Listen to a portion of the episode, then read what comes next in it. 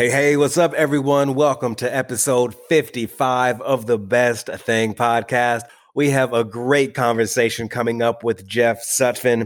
If that name sounds familiar, it is. You've seen this guy host so many different game shows on television. This conversation is fantastic. Hey, Stop Living on Autopilot. My book is out. It is doing extremely well. The feedback has been fascinating. It's been amazing. If you want to buy that book right now, just go into the show notes and you can click buy. If you want to try it out for a test drive first, guess what? You can download chapter one immediately. The link is there also. Again, the feedback so far for Stop Living on Autopilot has been amazing. Thank you for all of you who have reached out and, and shared your kind words about it. Hey, the best thing podcast, this bad boy is exploding. Of course, we've been doing extremely well internationally for a long time. And now we are hitting the charts in the United States where I live. We're coming up high on that self improvement category. Thank you so much for listening. If you haven't shared this podcast with someone just yet, share it with them. If you haven't reviewed it just yet, write a short review, give it five stars.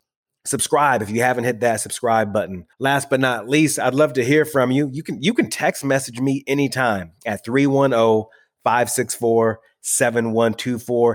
Just say what's up, say hello, give me a guest suggestion whatever you want. I'd love to hear from you. Except don't invite me into any like money schemes and stuff like that. Don't don't want to be involved in that. All right, without further ado, let's get into episode 55 of The Best Thing. Welcome to the Best Thing podcast, where we talk to thought leaders, creatives, authors, and entrepreneurs about how sometimes the best thing to happen to you is the most unexpected. Welcome your host, Antonio Neves. Hey, what's up, everyone? Welcome to the Best Thing podcast, where I talk to people about the best thing to happen to them that doesn't include the traditional markers of success. I'm your host, Antonio Neves. I'm the author of Stop Living on Autopilot. I'm a speaker and I'm a coach. Each week, I bring on a new guest who has a powerful story to tell that will motivate, inspire, and help you see life through a new lens. This week's guest is someone I first met way back in 2002 in New York City when we both happened to find our way co hosting the hit Nickelodeon show U-Pick Live, and he has been one of my closest friends ever since. Listen, Jeff Sutphen has done nearly everything in the television business from hosting television game shows to producing high profile television shows and interviewing big name celebrities and athletes. Jeff is like a Swiss Army knife, he can do everything. Currently, Jeff is putting his childlike behavior to good use, serving as the executive producer and showrunner on Ryan's Mystery Playdate that broadcast on Nickelodeon. Prior to this, Jeff accidentally became a game show host where he hosted on Nickelodeon's Figure It Out, served as a producer and host for the daytime Emmy nominated Brainsurge, and hosted ABC's 101 Ways to Leave, a game show. Jeff Sutphen, welcome to the best thing. Antonio Neves, thank you for having me. I hope I'm saying that right. Is it Antonio? I, I think you got it right. I, I think, I think you got it right. After all these years, 18, 18 19 years, whatever, of knowing one another. By the way, all the stuff I just mentioned in the introduction is all that true? One hundred percent true. All true. Uh, I'm also I'm also a part time superhero. Also a part time yeah. superhero. So tell me, growing up in a town called Mayfield, New York, is it pretty much par for the course? People have experiences and careers uh, like you do. The people that you grew up with. No, definitely not. Uh, you know, let me. I'm going to back up just for two seconds. I'm.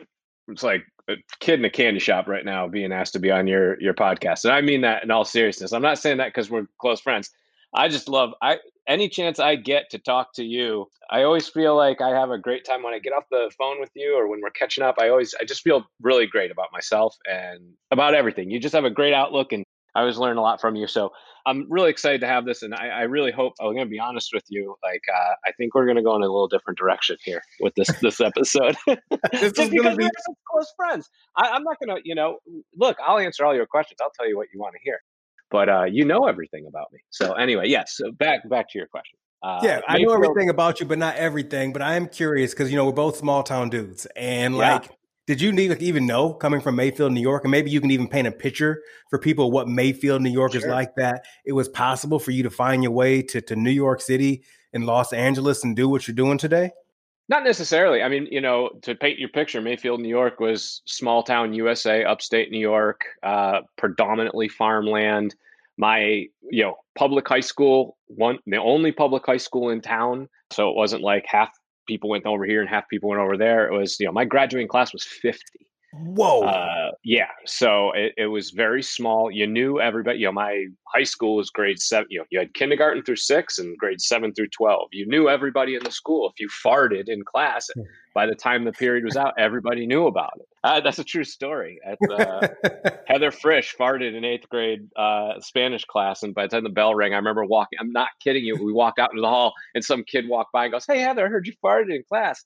And it was like, I mean, over the course of 30 minutes, like that news spread through the school. So oh, um, I hope yeah. you're not listening, Heather. I'm sorry, yeah, Heather, if you're sorry, listening. Sorry, uh, but no. A- anyway, so real small town USA, and it was, um, you know, a, a, pretty much a lot of the families there were. Hey, we went to Mayfield. We met in Mayfield. We had we got married. We had kids. Now our kids are in Mayfield. So it wasn't necessarily, you know, not that it was this stifling environment of like you can't you know be what you want to be and grow up and get out of town because there's plenty of people that have gotten out of town. But and uh, you know and not that i grew up thinking like oh, this isn't for me i got to get out of here this place is you know keeping me down. But uh yeah i just it was a good place to grow up you know got to see the stars at night and uh fresh air all the time plenty of snow.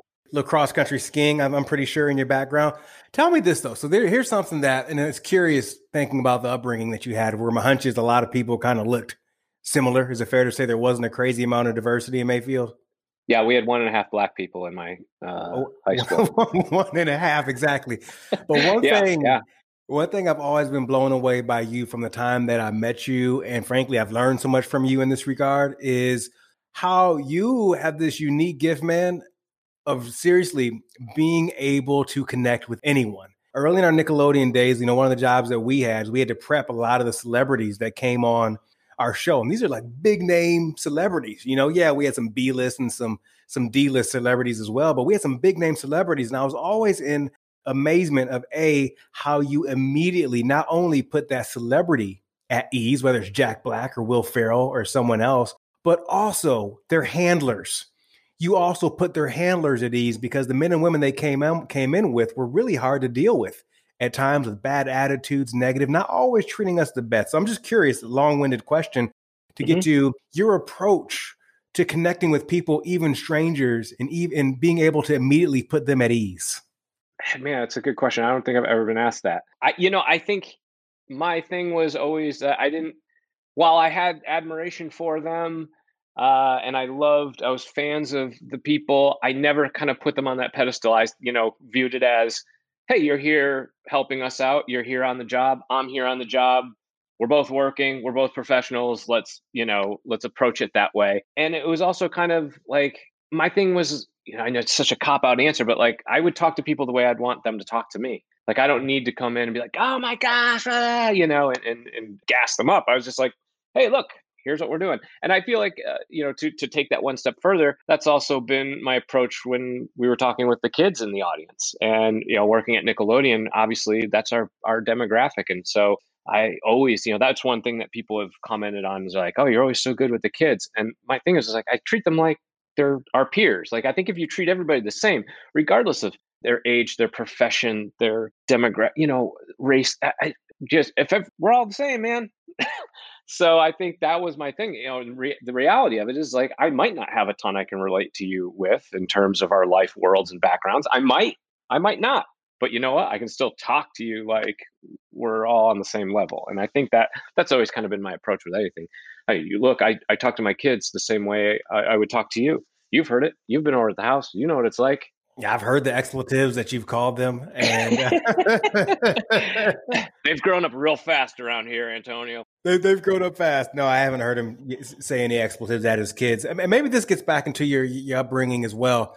Uh, I think a lot of people, especially during our Nickelodeon days, but even in the work that you've done over the years, I talk a lot about you, of course, being on camera. If someone Googles your name, they're going to see all the major shows you've been on, etc. They can go to your Wikipedia page uh, but also something. I have a Wikipedia page. You have a Wikipedia page, uh, and but something interesting about you as well, I think is really unique in the television industry that we both operated in, you far longer than I have, is that you're one of the rare people that have worked in front of the camera, but also behind the camera as well. Like even during our Nickelodeon days, a lot of people didn't know that they may see us on TV from 5 to 7 p.m., but they didn't know before the show I was writing cue cards and you were doing other types of work to get things ready. So I'm just curious about your willingness that I always saw to get your hands dirty. It seemed like nothing for you, and the way you approach life is nothing is beneath you. Like I feel like in some jobs, people always treat the, the their subordinates, if you will, a certain way.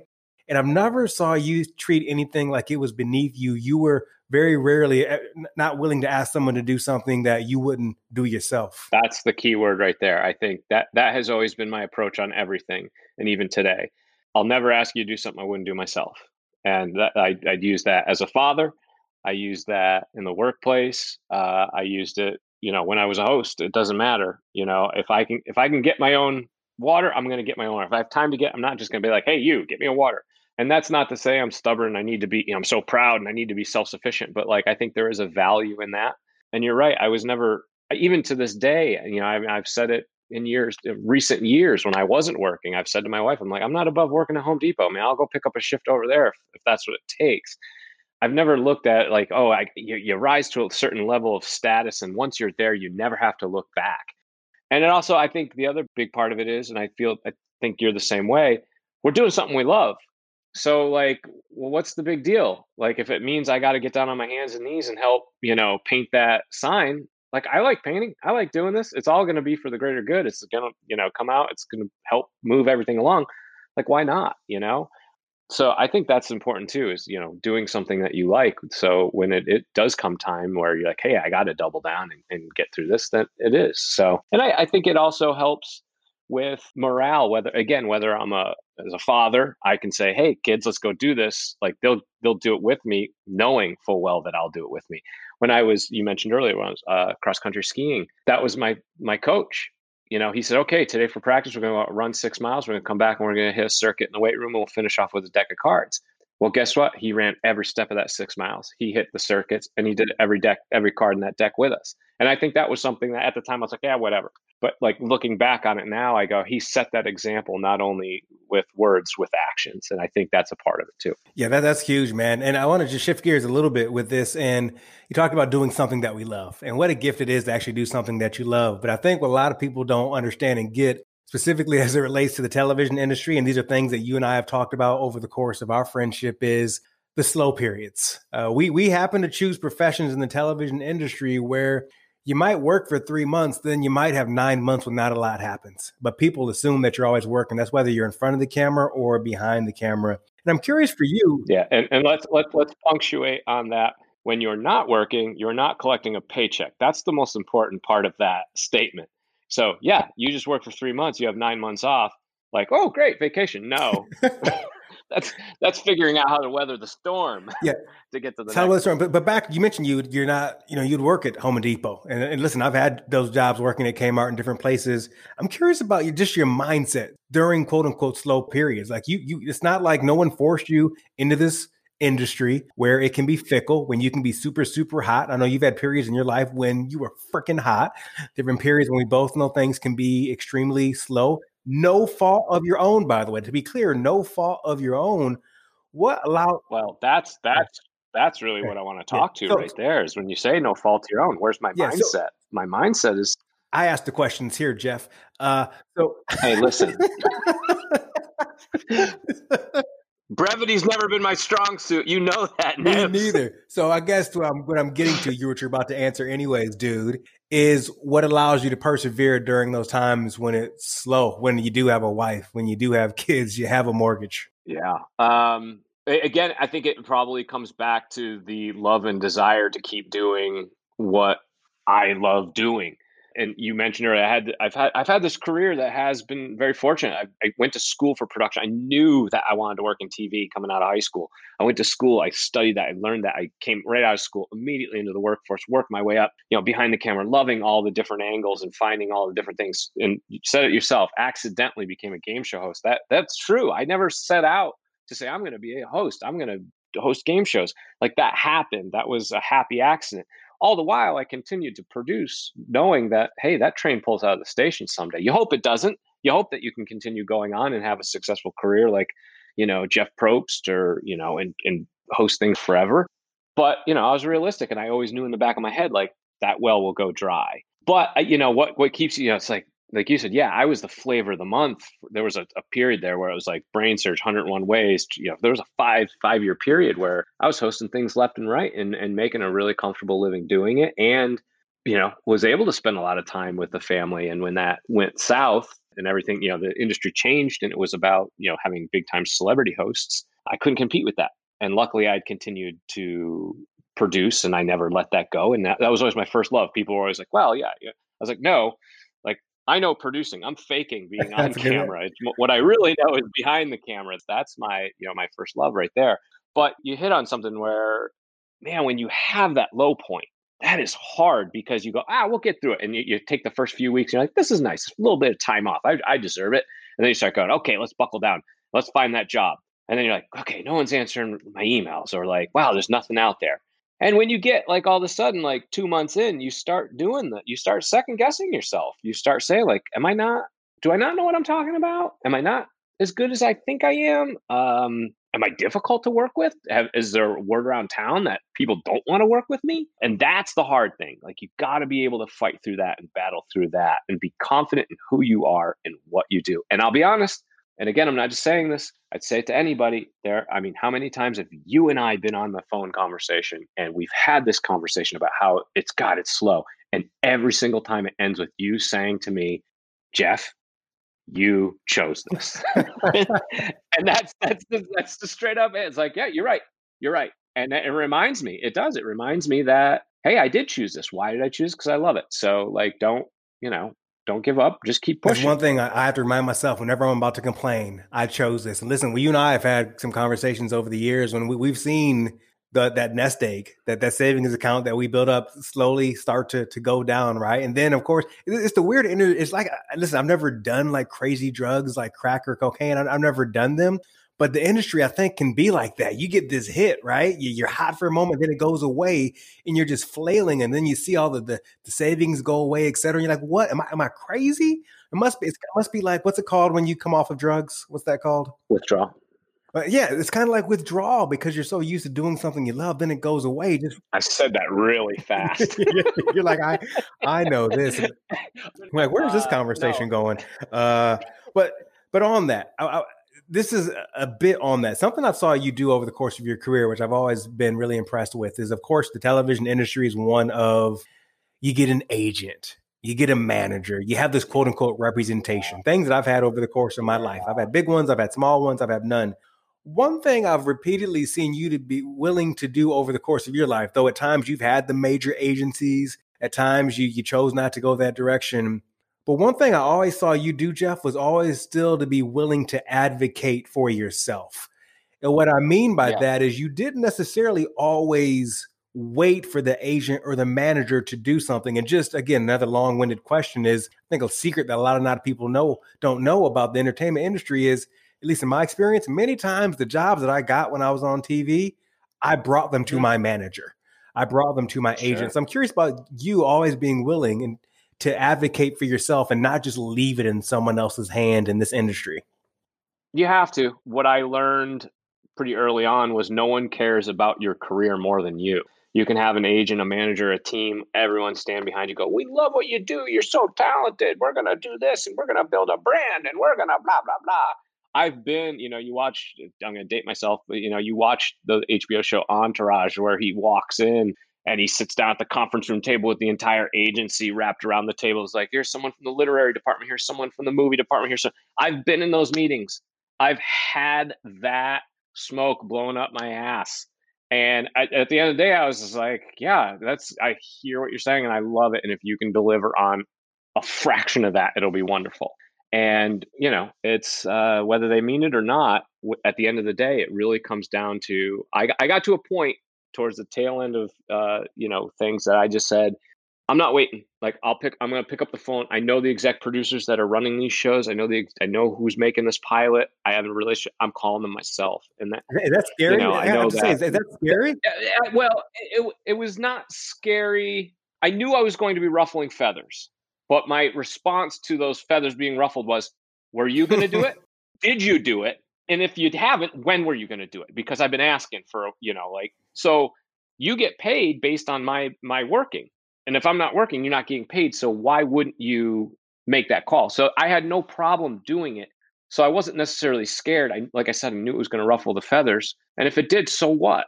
You know, because the reality of it, like you said, if I got the job, I still was going to turn around to that person and go, hey, here's 10% of it, negotiate the deal. Like I still had those people in play. So it was fine. Yeah, I find that fascinating. By the way, I remember my first experience with a major agency, and I went to that conference room, and I was sitting there waiting for folks to show up, and I was expecting what you expected, and a woman walked in, and I smiled and was really so excited, and she said, "Oh, we're gonna have to reschedule your meeting." And uh, it was it was just a heartbreak. It was a great moment in my life. And she says, and we're going to need that water bottle back. Uh, but no, just to go back, I had to get that out. But just to go back on what you said, yeah. what a powerful statement. I'm not waiting. And I think a lot of people listening to this podcast, and there are times in my life that I've waited. And we have to be willing to take the steering wheel ourselves. Um, before we get to the question of the best thing, we're going to get into in a quick second. I'm going to do the most aggressive speed yeah. No, I'm going to do the most aggressive pivot ever from what we've been talking about because right. I'm more curious about it. I don't, know, I don't know if the listeners will be, but it's my show. Jeff, something interesting happened to you a few years back. My vasectomy, the vasectomy, uh, but also, but also, you started making things with your hands in your garage. Like for me, I knew yeah. something was going on. There's like a saw I see, and I, am asking this question because I think I see a saw behind you right now. And again, this is a harsh pivot. Yeah but I want to ask sure. Jeff, by the way, so you guys know, can straight up make anything from cabinets to hmm. tables to I've seen like he's made amazing things where TVs pop out of chests. You know, you push a button and they just pop up. I've been just blown away seriously by what you've been able to build with your hands.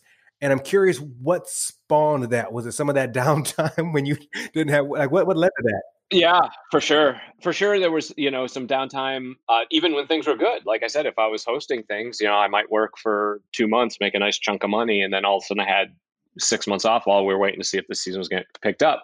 I have an art background. I studied, uh, you know, all through high school, and I have a uh, graphics art uh, minor from college. And so, you know, doing, you know, drawing or all that stuff was always something I loved doing. And then I got to a point where I was standing in my house. is like, you know, it looked good right there, a desk.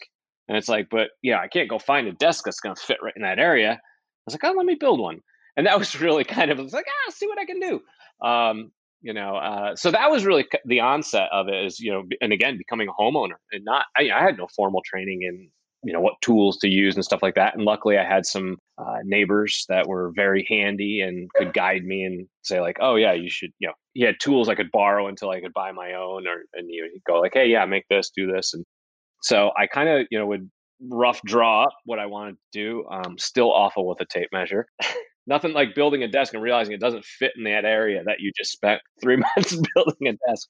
Uh, but yeah, that was really the onset of it. And now um, it's gotten to a point where, you know, I mean, my wife says, Oh, you should build these and sell these. I'm like, no, nah, I don't, that's not, I build it for us and I don't need it to be a job. You know, so I, have, to, I have to ask briefly though. The, what the, can you tell me about the level of fulfillment, like when you finish something? Like I'm always encouraging people to finish something. I don't care if it's a yeah. puzzle, if it's a small model house, if it happens to be that home desk you make for your crib, but I'm, I'm guessing it provides you with something. Sure, especially because it's stuff that's in our own home. So, you know, like every time I go into the bathroom and I pull that barn door closed, I'm like, I made that door. You know, I walk into our kitchen and I sit down at our island, you know, butcher block, huge countertop to eat my breakfast. I'm like, I made this. So I mean that's something that is is awesome. And I to, to your point of like finishing, yes, finishing is is key. But what's important about that is you don't have to finish it in one day. Uh, you know, be patient.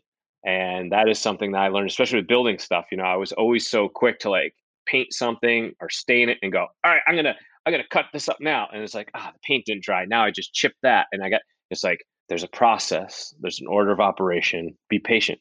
And some of that time isn't even necessarily order of operation. It's going, hey, the kids need something. I got to put this down for a second because if I that would be like, oh, I just need five more minutes when I really need five more hours.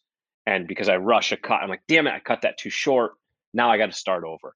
So I think that's a big part of it. Be patient. It doesn't need to be finished by today as long as you finish it. Ooh, that's powerful. It doesn't have to be finished in one day. Makes me think about my book, man. Uh, it came out this year, but I think that's been a, uh, some years in the works, man. Uh, so that's a good reminder for yeah. all of us. So let's let's go to this question of the best thing, where I talk to people about the best thing sure. that happened to them that would rarely appear on a resume or a bio. You know, a lot of people when they think about the best thing, Jeff, think about getting married, having kids, buying a home. All great best things, but I love those sure, they are absolutely that, that don't show up on the resume or the bio. So for you, what would you say is one of those you know quote unquote best things that has had a profound effect in your life? It's a really good question, and honestly, since the time you started this podcast, uh, I've been thinking about that myself, even before you asked me to be on it. Which again, thank you so much for for having me on. Uh, it, it only took fifty plus episodes. this is what we call the bottom of the barrel episode, listeners. Uh, Antonio has run out of ideas. He's like, "Oh, I'll just call Jeff." Um, so I apologize for all you listening. Uh, no, I, so here's the other thing too. I've noticed a lot of your uh, the other people you've interviewed. It, it's what doesn't seem like the best thing at the moment. It's this terrible, awful thing, and then you know, in retrospect, it became this great thing because it sh- changed your path and it shifted your gear. Uh, so I was like, oh, how many of those have I had? And you're like, wow, I've had a lot of those. So this might not be the best answer but I really have thought about this in great detail, and and what I've really concluded at is, I don't necessarily think I've had a best moment versus best moments, and I think those moments have been meeting people and establishing relationships. You being a huge part of that, you know. I mean, look at when we started U-Pick Live. I mean, honestly, out of everybody that was on that show, we still you and I both stay in touch with every single one of them because they were great relationships because that moment was U-Pick Live but what came out of that moment were these great moments of here's here's people that we really connect with both on a personal level whether it be humor or just you know life like wow i really think the way you think and, and stuff like that and uh, so i have you know i've been so fortunate that you know when you're in high school you don't you're just like, yeah, these are my friends. Like we're going through. College, I think, is when I started to realize, like, hey, these are these are people that I would like to spend more time with. And you, you kind of almost, kind of, I was always you had that like mental list of like, man, if I could put together the best crew, like you'd be in the best crew. And then all of a sudden, you know, you get into the work world and you realize like, oh, here are some more people, and you start reflecting back on all these other things. You're like, what? you know, there's one person I keep in touch with from high school because he's a great guy. And, you know, it's, uh, I might only talk to him once or twice a year, but that's, you know, he's one of those moments. So I think my, my best moment, short answer, my best moment ever is the relationships that I've established and will hopefully continue to establish because they're great. So people know. I mean, I'm not going to say names, but you're a pretty well connected person in in the, in the industry and beyond. I think one thing that's unique about you especially as we, if I want to get stereotypical thinking about Hollywood, it, it seems like a world where people really mm-hmm. exist, where we both live in LA, but where people kind of, what can you do for yeah. me? But I think it's fair to say that you've always taken a genuine approach with your relationship building. I've always saw you as as a giver. But just let's just talk about today because we first met in the year 2002. Yeah. Today, you are the executive producer and a showrunner on a hit show on Nickelodeon that's called Ryan's Mystery Play yep. Date. So if anyone Googles that, they'll see how massive this is in the background on that. For me, what's fascinating about you being the, the executive producer and showrunner on that today are the relationships that you've had with the head of the company that produces that that you've known for how long? Yeah. Like, uh, and so that you know, it, and again, it all comes back to the, those relationships because when we started U-Pick Live, the president of Nickelodeon was a, a gentleman by the name of Albie Hecht. When he moved on and went on to be presidents of many other companies, we always stayed in touch because I thought what he was doing was great, and he valued what I brought to the table, and we you know we would connect over the years and I'd say, "Hey, I'm looking for work," and he would bring me in and work on something. And now, here he is, you know, one of the founding members of of Pocket Watch, and they're the production company that's running Ryan's Mystery Playdate. And he brought me in and says like, "Hey, let's do this." And he, it was again, it was an awesome relationship. And you know, I stayed in touch with him over the years, not because like, oh, here's a guy who can get me work. I stayed in touch with him because I was like, oh, I like the way he thinks. I like the way he operates. I like the way he does business. I, I have a lot to learn from him. And on top of that, he's a good guy. And I've been so fortunate, honestly, in my career to have been able to meet with people that are like that because you, you touched on it you started to say it like people in hollywood can be what can you do for me? Or there's a very fake feeling of like hey I'm, I'm here i'm not i'm on the scene i'm doing this to just meet this person do this. It's like i've never been like that. My thing was just like hey are you if i end up in a turkish prison could i pick up the phone and call you?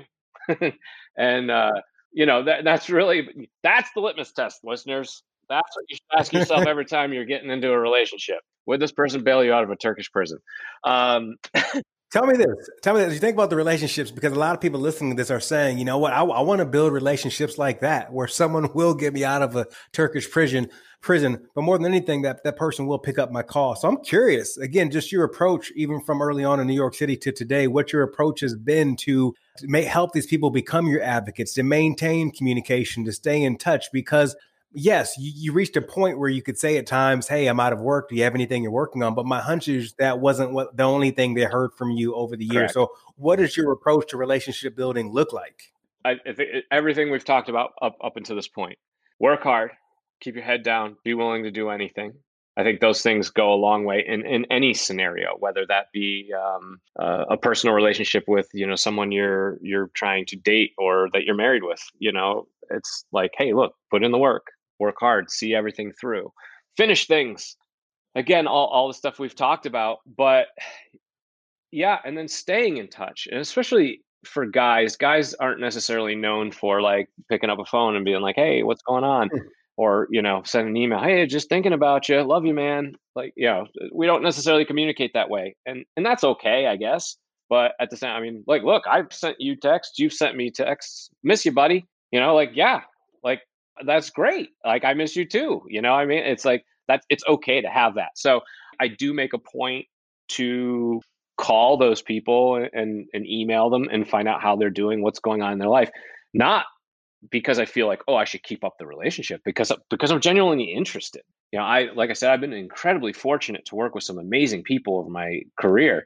Uh, you know, Matt Kunitz, who was the creator of uh, Wipeout, and he was they he was one of the showrunners for Fear Factor in the 28 million seasons that they did. He was the one who hired me for 101 Ways to Leave a Game Show. And he's just a great guy. And it's so hard in this business to come across people that are not only good at what they do, but are good people. And he's one of those people. And it was immediate, like this kind of sense of like, that's a guy I admire. I like working with him. He's fun to work with. He's fun to watch work. I think that's another thing. Neil Sherman's mm. at, at, at Nickelodeon I, I marveled at watching him work. I mean, he was having fun. He was having fun, but he'd be on the phone answering an email and having a conversation with you at the same time. You're like, there's no way this guy's taking all this in. And he was like, buy, sell, make it green. Hey, you know what would be funny is that at that point, cut that, do that. And you're like, oh my God, how is he doing it? And you were just like, wow. And like, those are the people, like I said, find those people and make an effort to keep those people in your life. And look at the people who are causing you problems and stress and go, not that you have to cut them out and say i'm done with you because some people you need to work with some people you need to have in your life but realize like hey i'll i'll compartmentalize if you will and go that person stays at work i don't bring that home with me yeah. and I, and i don't wish them ill will i just i don't have much to connect with that person on so make make room in, in your life for those relationships and those people and I'll tell you, I mean, I'm not the best at it either. You know what I mean? Like I, st- as I get older, I'm making many more efforts to keep up the uh, the communication with these people. And I think maybe that's been one of the positives for COVID is that it has given us a little more time to go. Wait, I haven't talked to that person in a while. I'm going to pick up the phone and call, give them a call, find out what's going on. Yeah. And I'll even add something, and I have just a couple more questions for you. And this is more of an observation about you. I think it's made a big difference in probably your relationships, though you didn't directly say it. And I can say this from a friend perspective: is persistence. Yeah.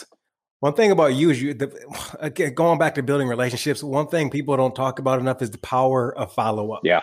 the the willing we, we think we send that one email, we send that text, we make that one phone call, and that person doesn't respond. We think that oh they don't like us or they don't care about us. We don't know what happened in their life. So you and I are super close friends. You know, you can call me anytime, you can say anything. But even in our friendship, one thing I feel really fortunate and blessed with is that you don't stop calling me. Right. You know, even if I haven't called you back because I've been on the road or busy with the kids or or vice versa, it's not like all of a sudden I get into my head like Jeff must be mad at me. Right, right. What did I do? you know, like the, the power of persistence and the willingness to follow up. And there's something that I, if I know about you, you've always been willing to follow up. Yeah, uh, it, it, like I said, it's it's important to, but you know, to follow, especially like if if they're important to you, of course you would follow up. You know what I mean? It's like you want to know. And there was, I remember when you had your kids, I knew you were in the weeds. I didn't expect you to pick up the phone. I knew, but I have kids. I know what it's like to be, you know, ankle deep in diapers and going, oh my God, my head's going to explode. And you had twins for crying out loud. I can't even begin to imagine that. But it, it, I knew, and it, you know, there's, I can't, there's so many times like when, when my father passed away, there was a close friend of mine, Justin Anthony, who we worked with at Nickelodeon, and we've remained friends. And this was such a defining moment for our friendship. Was like he called every day, and wow. even if I wasn't going to pick up, there was the, the message was left, and it was good to just hear his voice and go, mm. ah, he's the and and that's something that like he didn't have to do that. He could have just made the call, like, hey man, like here you're in a spot thinking about you. And that could have been it. And he could have been like, I, I made my call. But like, no, he, he he was persistent. He kept it up. And that was something that I really took from him in that relationship and and said, you know, wow, that was such a that meant a lot to me. Even though I didn't talk to him, I heard his voice. And that's something that I try to do too. Like I said, when you were, you know, neck deep in, in babies, I was just like, all right, you know what? I don't I'm not expecting him to call me back, but I I'll leave it, you know, hey man, hang in there. Once you get past the first three years, it's smooth sailing. yeah. You know, that's a perfect place to end, but because it's my show, we're not going to. No. I have one more I have one more question I'm going to ask All you right. that's going to come out of left field. Okay. Uh, but everything you just shared, by the way, about friendships and maintaining them, I think is powerful and is, is spot on. But again, this question is going to come out of left field, but I've always been curious about the value of this for you. One thing I've always known about you, man, is even in our New York City days, it seemed like Jeff always had a clear separation of church and state. Sure. And for me, when we lived in New York City, you crossed the river every day to go live in New Jersey. Mm-hmm.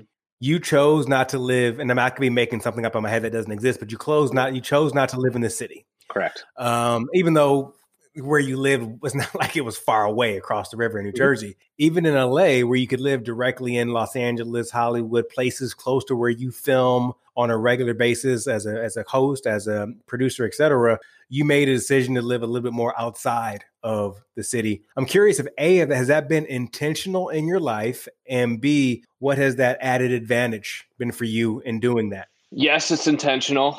Going all the way back at the beginning of this, growing up in small town, you know, where I was on acres of land and tons of separation. Being in such a close, confined, hustle bustle area was just super crazy for me. I could handle it. It just, I didn't want to handle it. I, I needed that. I need a little bit more. So even now, I'm in the suburbs of LA, or you know, like like you said, I lived in New Jersey, which is just the other side of the river. It was a 10 minute bus ride, but and even though it was still densely populated, it wasn't nearly as crazy as the city. And and same with where I live now. You know, I'm outside of Hollywood. I can drive 30 minutes and get to Hollywood if that's what I need, but like I need to have a little bit more space. So not everything that constant stimulus of like go go go go go go go. Like there needs to be a, a, a time when you can just uncork and not feel like you're part of that massive, you know, just stream of motion all the time. To the other point too, um, you know that that as you said, the separation of church and state. U-Pick Live taught me that you Pick Live was very because we worked so hard. We were putting in, you know, you know, you were there. We were lockstep every day. That was a minimum, a minimum of a 12 hour day every day. We were there at eight in the morning or earlier, and we didn't leave till eight at night or later. And that wasn't because we weren't doing our work. That was every minute of that 12 hours there was moments you've heard me say this before and i know you were right there too there were moments where i had to decide man i'm starving but i also need to take a shit do i eat or take a shit That's what it came down to. You had to make those decisions because you were so busy. It's like I can I can do one or the other, and I got to make that choice. But that was what U-Pick Live taught me: is find those moments that you can take as your own and make them yours. And they could have been for me. They were even as little as like the elevator ride to get from floor thirty-seven down to to the ground level. I can't, I can't, you know, there's no walkie communication because we're in this box. So no one can get, cell phones aren't going to ring. No one can talk to me here. Like, this is my moment. If we have to stop on every floor, as much as that's inconvenient, I can't stress about that. That's not going to help me. It's not going to make the elevator go faster. So I'm going to take that, that's going to be my 26 seconds as that elevator descends. No one's taking that from me. And that I that was something, like I said, that I learned from U-Pick was to find the moments that are yours and take them. And the bus ride home to New Jersey to get outside the city when I when my feet hit that bottom of the escalator and went out those revolving doors, work stayed. I didn't bring work home with me, and I didn't bring my personal stuff to work. And I think that has really been helpful. I mean, sometimes look, there's there's inevitable crossover for sure, but I mean, I think if you you know you do your best to try and keep keep the two separated, you're going to do all right. says says the guy who met his wife at work. Yeah, uh, that's funny.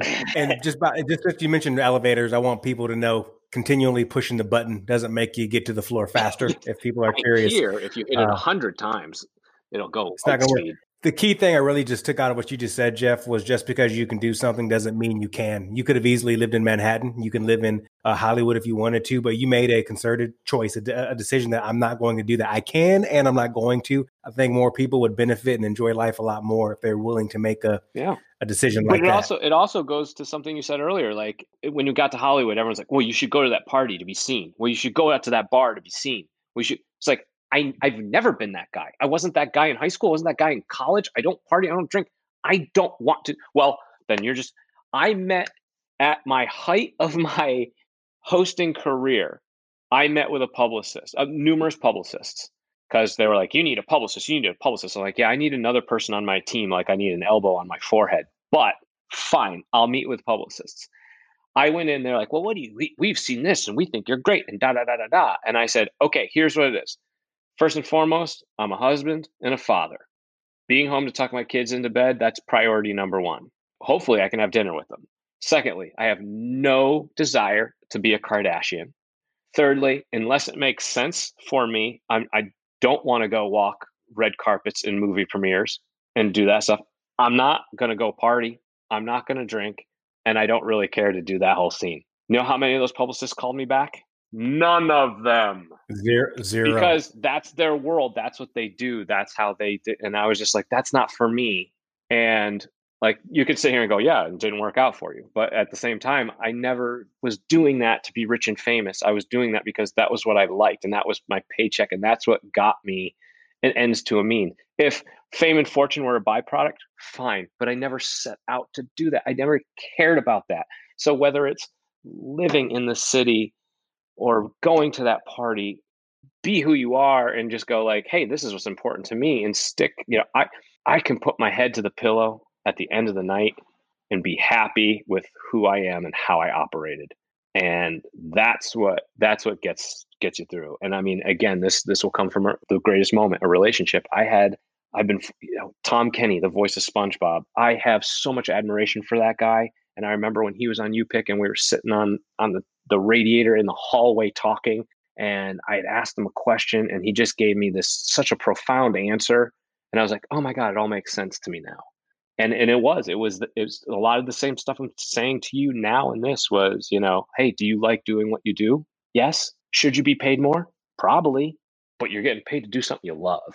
So, you know, and I was just like, "Yeah, you know, I mean, it was you said it a lot better than I just said it. And and here's the guy who's the voice of a billion dollar franchise and he was just saying like yeah i'm okay with where i'm at. I know i should be paid more. I know i should be you know get these things better but i told my agents i love doing what i do. And if someone's going to pay me to do that it's a win it's a straight up win, man. I appreciate everything. I appreciate everything you just shared, and what you're talking about, man. Frankly, is what I think people don't know that you call it. What you're doing is being an adult. I think a lot of people are unwilling to be an adult. They're unwilling to make decisions. They go with the whims of others, the winds, the industry trends, etc. And you're saying, you know, I don't care which way the wind is blowing. This right here is what I stand for. And most people are unwilling to do that. And I got to say, man, this has been a fun conversation for me. I, I, can't wait for the, for the Best Thing podcast to become a, a series on video when we do this in person, which is going to be you and I just looking at each other laughing nonstop because I won't be able to get through the interview. Uh, but I want to say thank you, man, and appreciate you for A, just being a friend, to B, for coming on, sharing this, and all you've done to support me over the years, man. Uh, I, I, appreciate it, man. Uh, this has been like a lot of fun for me. Ah, Antonio, I, I, said it to begin with, and I'll say it again. It's been my pleasure since you launched this podcast. I've wanted nothing more to come on here and and talk shop with you. Uh, you're a great friend. I love you, and I value every time we talk on the phone. And I actually hang up the phone, and I always get pissed because you're so good at interviewing. You keep all the attention on me, and I never get to find out what you're doing. So uh, you're you're great at what you do, and uh, and you're a great friend, and I'm, I'm very happy to have you in my life. Yeah, man, love you too. This should probably air in March 2022, so I'll let you know right around Valentine's out. Day. All right, man. Take care. Thank you. Thank you, Antonio. Thanks for listening to the Best Thing podcast with Antonio Neves. Join us next week for more stories that'll help you see the world through a new lens. For more resources, go to theantonioneves.com. If you enjoyed this podcast, we ask that you share with a friend and be sure to subscribe so you never miss an episode.